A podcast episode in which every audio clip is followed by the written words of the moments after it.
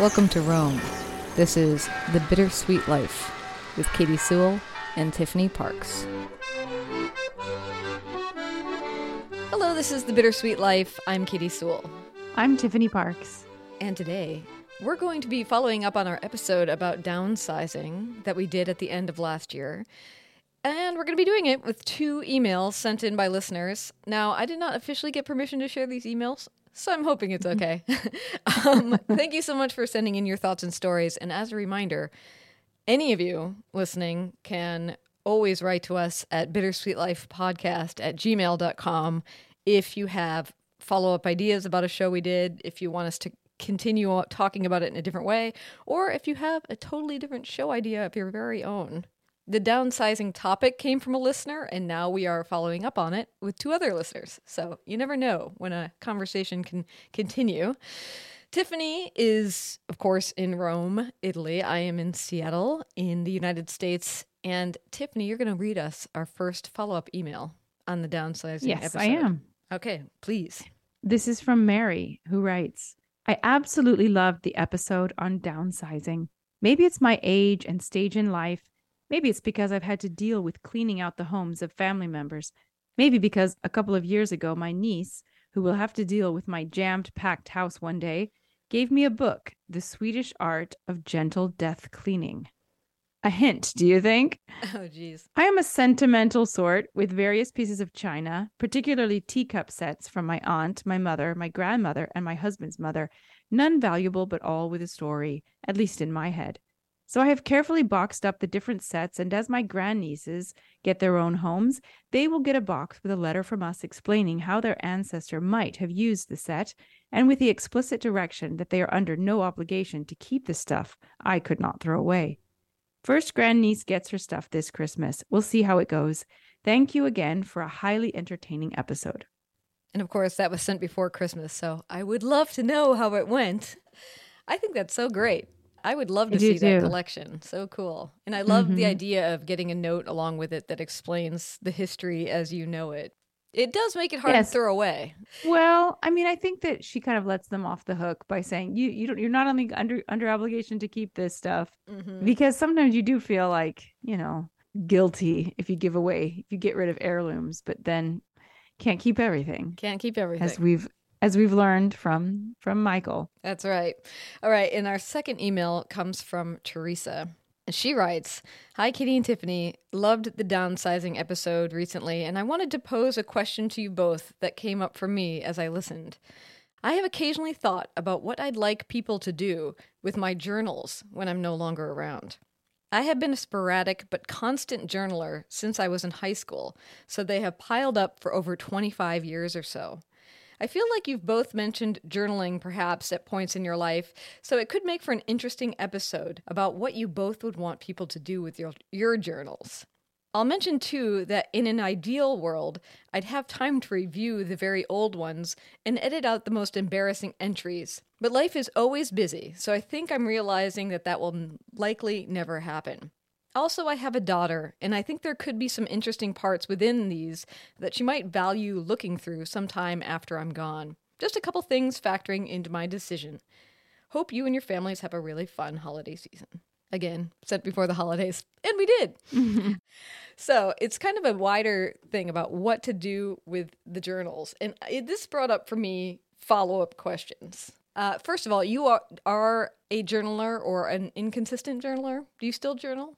I have restarted journaling, but I am I've been a journaler my whole life, uh, or, or yeah, I, I'd say pretty much my whole adult life at least, and and my later teen years. But I ever since let's say the end of college, I've been a very inconsistent journaler. I was very consistent through grad school and the first year, the first few years I was living in Italy, and then I grew very inconsistent. So I'm, but I I really do believe it it brings so much to your life that um, I've started up again. I'm making a concerted effort to write regularly. Well, what does it bring to your life, would you say? Well, clarity for one thing. I think that I mean, it so often happens that you're writing, you're writing, and you're probably writing about something totally dull and uninteresting at first, and then all of a sudden something pops out that you didn't realize was troubling you or you didn't realize or a solution. So I've had solutions to problems just come out in the journaling process where I don't know if I'd ever come up with that uh, solution if I hadn't been just writing about it. Hmm. So those are the main reasons for me. Helps me get my thoughts straight, especially if I'm going through something difficult. And also just I think it's a wonderful record of a time. Now, like Teresa says, who has time to go back and read their old journals? Most of us don't. However, there are some moments in life that stick out some periods in our own lives that stick out as being particularly momentous. I can imagine like right after the birth of your child or when you first move abroad or when you're in college, you know, certain you've just moved out of your parents' home, certain particular moments that I would love to go back and see what I was thinking and doing then because a lot of times you you know you write about just what you're doing and so easy to forget uh, mm-hmm. the details of our lives and forget things that you know in the moment you think I'll never forget this but but you do forget. Yeah. So I think it's valuable for that too. Hmm. I have not really kept a consistent journal in the way that you're talking about as far as like recording the daily events and thoughts probably since I lived in Rome in 2013 and 14 where there I was filling up journal after journal after journal but I do often keep different journals for different things. Like I have one right now that is mostly full of ideas for whatever creative projects I'm working for, working on, you know, like so that I have a place to write them down right. and know that that's where I wrote them down, you know, instead of like mm-hmm. The fragments of papers that are all over my desk. and sometimes there's a thought written in there about something that happened in my life, but most of the time it's just random ideas put together. Uh, and then I have other journals that are a little bit more sacred journals, I guess, where I don't write random stuff in them. I only write down things that I really don't want to forget, or something somebody said to me, or a line by line text exchange that I had with a friend that was particularly meaningful. Sometimes I'll write out exactly what we wrote because those texts get buried as you mm-hmm. your communication gets filled in and sometimes what you said in that exchange is so great and I don't want to forget that we specifically said it that way so I'll write it down in this more sacred journal which is very slow to be filled that journal might be around for I don't even know how long for ages and then in the past I feel like I used to record more thoughts on a calendar like a wall calendar like in high school I used to write down before you saved everything on your phone, I used to write down who I was seeing on the calendar as the plans came. And now when I look back, mm-hmm. I can see wait, where the play rehearsal was. And I would also do it in reverse. So if you and I and a group of friends ended up going out on a Saturday night after performing a play, I would write where we went and who was there. And I can't see. Necess- that's really cool. I know, I and I can't remember. Like, I, I wouldn't put the details in about like what happened when we were there, or you know, like it doesn't have any details, but at least you can kind of see the layout of who you were seeing and when during that mm-hmm. period of time. And I have a just a couple of those high school calendars saved still. And then, uh, you know, back when I was a little kid, I tried to have a diary, you know, somewhere with a lock on it something to put your really, really secret thoughts that you didn't want anyone to know. But uh, in there, I'm not writing anything of interest. Like I'm going to the park and I'm saying, there are four male mallards, three females, two geese, one wood duck, and then it will be like Saturday, five male mallards. You know, it's just like you were an avid bird watcher, Katie. Even then, I think um, I didn't know what to do with it. Like I, I knew well, that I think... people had diaries, and I, I loved reading stories about kids with diaries, but I, not much was going on, you know. so I find even myself, even now, especially because I'm just sort of getting back into the habit of journal writing after it's been a while, and part of having a journal writing habit, I think, is making it a habit. Sometimes you just gotta you got to kind of push through it's like it's like when you're writing it's like when you're learning how to be a writer you know, they say there's like some expression, I can't remember what it is. It's like you have to write a million bad words, like, you know, and then yeah. you can start, and then you'll start writing good words. Mm. I feel like sometimes you just have to write through all the crud. Like, just keep writing. And, you know, I mean, I did the artist's way just like you did. Yeah. you were in Rome. And I remember, you know, she, of course, one of the things that you have to do if you're doing the artist's ways, you have to do your three morning pages every day. And I remember one of the things she said was if you can't bear to write anything, just write, just write whatever, right? I can't bear to write anything. I can't, you know, just write whatever it is. And I find myself sometimes writing down the most stupid, boring details because I want to keep my pencil moving. But, you know, if you continue to do that, oftentimes, not every time, but oftentimes you will come through to something that you actually want to write about and has meaning.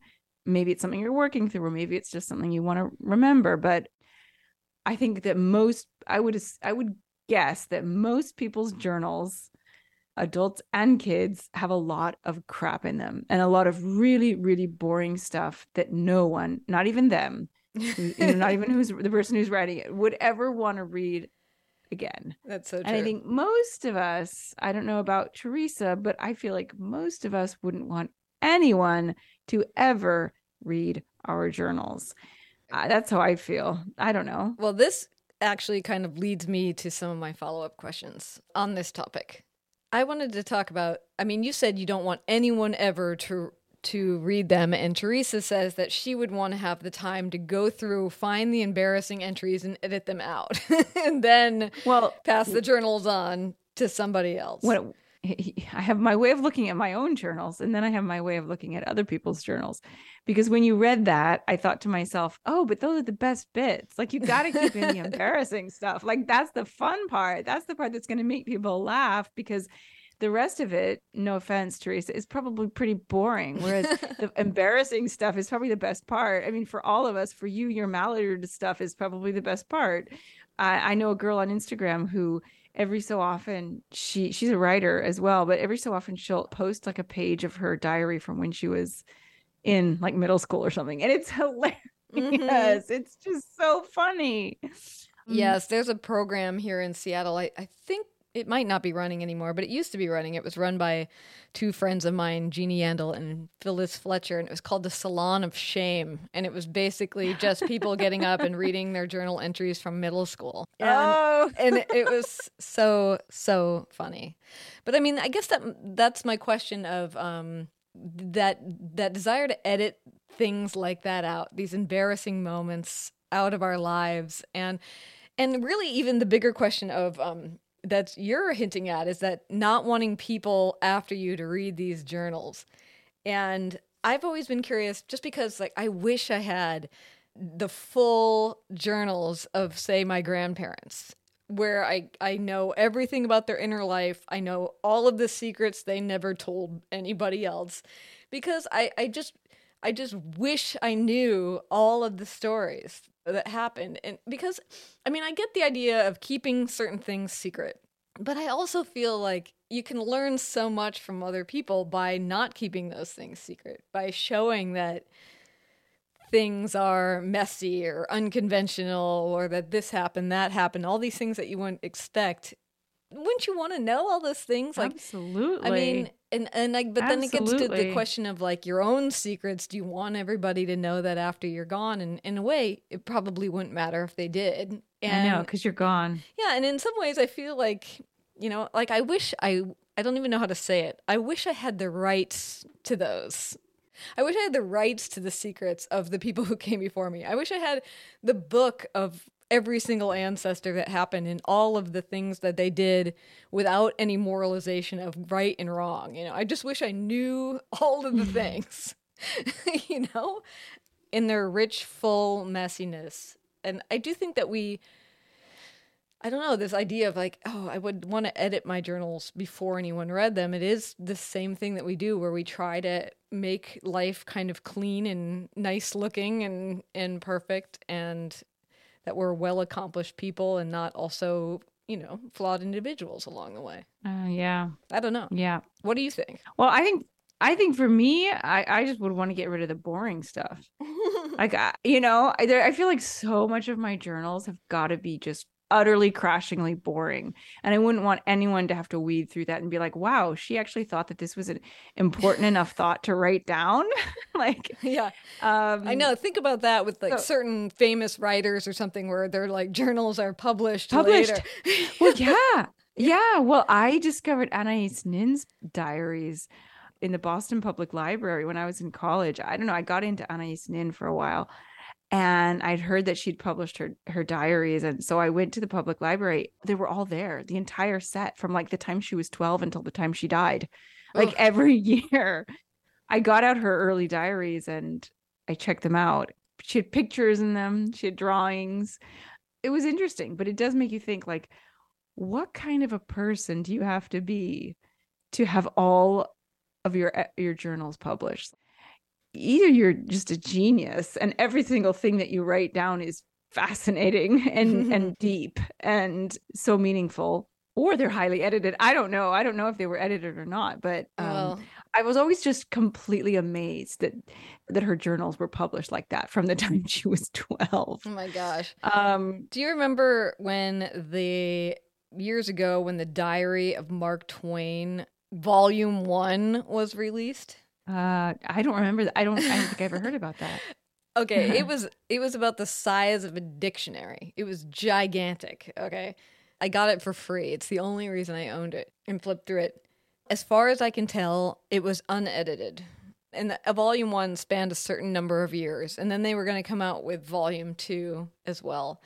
But the problem with volume one, at least as far as I experienced it, because I was like, oh, I'm interested in Mark Twain. I'll read some of his diary so much of it is him discussing, complaining, roasting people that we don't know about anymore. Like historically, yeah. we've lost them. They might have been well known at the time or they might have been moderately known at the time or maybe they were just his neighbor you know but but either way so much of it you're reading it and you're thinking i have no idea what he's talking about so you're almost just like lost in the weeds of his secret complaints I'm sure that there were more meaningful passages in there than just him making fun of one person or another. But that's all I remember about you, it. You now. need a good editor. right. But that's why maybe they needed to be edited, you know? Get rid of all the stuff that's just inconsequential. Even if it were your great grandparents and you were the only one who was going to read these diaries, would you really want to weed through like you know, Marcy had a fever. It was, you know, this morning, and I gave her this medicine, and then she threw up, and then I had to change her diaper, and then I took her for a walk, and she seemed to feel better, and then she got worse again. Like, would you want to read that? Well, it depends, because I think when it comes to your ancestors, it gets more interesting. And I think the further you get back in history, so let's say you're reading all that about Marcy and her illness and yet you know that this ancestor is living through the midst of the Civil War. All of a sudden, you're like, wow, this is sort of interesting, you know? Yeah. so it's all true. about, you know, maybe Mark Twain's observations of his neighbors will be interesting 2200 years from now in a way that it's not currently you know i don't know but i do think that i'm not sure comes, about that yeah when it comes to your ancestors though things that might not seem interesting could become interesting just because it would give you an insight into like how their brain works, the minutia of their day to day. And you mm-hmm. also will be looking for, I think, traces of your own self and how you came to be and and what all of these people did. So I don't have the details on this, but Diane Keaton, do you know mm-hmm. Diane Keaton? Familiar, wonderful, wonderful, brilliant actress. She published a book probably about five years ago. Because basically, what happened was she discovered her deceased mother's journals. Mm. And apparently, they were hilarious. Mm-hmm. And they were really kind of a little bit harsh. She kind of said some mean things, you know, kind of like the kind of journals that if you were the, the one writing them, you're like, oh God, I hope my kids never read this sort of thing. Yeah. But she, you know, their daughter did end up reading it. And apparently loved it and just thought it was hilarious and brilliant and and and I think she got them published. I, I don't know I, I, don't know how much of the book is the mom's journals versus Diane Keaton's commentary on them. I didn't read the book, but I saw her on like some talk show talking about it and she read a few excerpts and it sounded fantastic. Hmm. So yeah, I mean, I guess you know some people do get that win that jackpot of finding a ancestor's journal and actually having it be interesting. Well, and then there is this larger question of like, what do you want done with your journals when you're gone? Yes. Now, I, I think if memory serves, since we brought up Mark Twain, I believe that he had made an agreement that people could publish his diaries, but they couldn't publish it until a hundred years after he had died.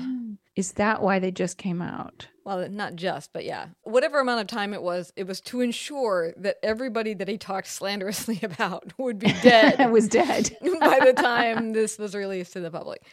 But I mean, that is a real question when you talk about downsizing your home, getting rid of all of these papers and mementos that will mean nothing to anybody else. What to do with the journals? It is a really, really hard question because you could you could definitely throw them out. Like you said, they're full of a lot of nonsense and certainly a lot of things that you never want to read again. But Mhm. it does feel strange to throw them out, you know? yeah.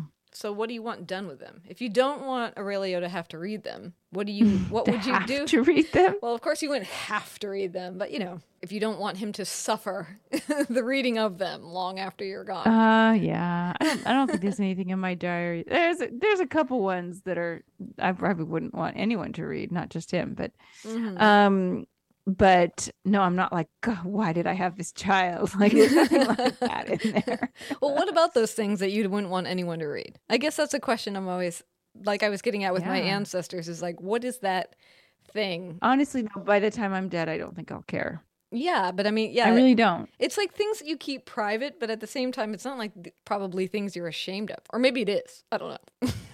but No, ashamed isn't the right word. It's it's something. It's just very extremely private. It's extremely personal. I didn't write it to share with anyone else. I wrote it because it was on my mind. It was what what was going on in my life, and it was what I wanted to uh, to record at that moment. But I Mm. didn't write it for posterity, and I certainly didn't read it for any future children to see. But having said that, I think if I were 95 years old and my grandkids came upon it, I'd probably have a laugh. You know. Mhm. yeah, yeah. I don't have an answer for the question of what to do with journals. No, I can't. I can't either. I mean, I can't get like I mentioned in that episode. I love getting rid of stuff, Mm-hmm. but I'm also extremely sentimental. So I have a hard time getting rid of uh, personal things like letters, my son's drawings, things like that. Yep. For so sure. I really don't know. Like, I, I- eventually, I'm going to have to start throwing away his school notebooks, and I just don't know how I'm going to do it. But I have to. I saw how much he produced in just first grade alone, and I'm like, I can't. You know, we don't have the space. Yeah. yeah, you'll have you'll have like bedside tables that are built out of spiral notebooks eventually and then Yeah. like a dresser. It is a really really interesting question. Well, if you listening have any thoughts about what should be done with the journals, we'd love to hear it. Yeah. Or, you know, here's an idea. Make sure you write it in a beautiful journal, like a beautiful leather bound journal. That way, at the very, very least, it'll look pretty on a shelf, right? In your bookshelf, even if no one's looking at it, reading it. It'll look nice. That's true. I've always been more inclined to shove it in a drawer, but I have a whole desk drawer that is just journals from Rome. Wow. Yeah, I know. It's kind of a waste of a drawer, actually, now that I think about it. but I think in some ways that it, that comes to the that need to also protect them in a way. You stick them in the back of the drawer, you put a bunch of mm-hmm. radio equipment in front of it and on top of it, and it's not like there's anything in there that nobody like I could just start reading them on the show. That could be the next 4 years. But it'd be really boring. There's nothing private in it, but there is something about the journal where you kind of want to squirrel them away. You don't like thinking about other people coming by and picking them up and reading them. Like if it's just sitting on your desk, I don't want Derek coming by and being like, "Hmm, I wonder what Katie's been thinking about." No. you know, and that's the other interesting thing about them is that they are these vulnerable spots where you're just like laying everything bare that whoever lives with you can come by and wait till you're not home. Not that I think that Derek would ever be interested in doing such a thing, but you know what I mean. We have a tendency to Yeah, treat the them like we need to there. squirrel them away. Yeah, we have a Yes. it is kind of an interesting impulse too that humans have to to write things down that they don't want other people knowing. Yeah. yeah, I know. And also, I think that if you are a writer, those journals, especially if kept during a very momentous moment in your life, can be a wonderful resource if you ever decide to write about that time. Mhm. Whether you want to write a memoir or whether you want to write fiction, but you want to draw from your own experiences. When our friend Suzanne was working on one of her memoirs, she she used to write me letters during that period of her life, and she had me go through them and and scan them and send them to her because there were things that she'd written in her letters to me that she hadn't even written in her journal, which Mm. is also interesting yeah. and there were things that she had completely forgotten about. So whether you write it in a letter to someone or whether you write it in a journal, you know, I think there are so many things in our lives that happen that when they happen, we are convinced we will never forget because they seem so noteworthy at the time. But if you don't write it down, you're very, very likely to forget. Like Mhm. either you tell somebody and you tell people, like it becomes one of your stories. Like you tell people the story a lot yeah, and then you will remember it sure. or you write it down otherwise you're likely to forget unless it's like a true trauma or something Yeah. Yeah. And once you write it in a memoir, well yeah then it's really and I there. can say this because I have written the not published entwined with Tom Cruise memoir about a certain period of my life.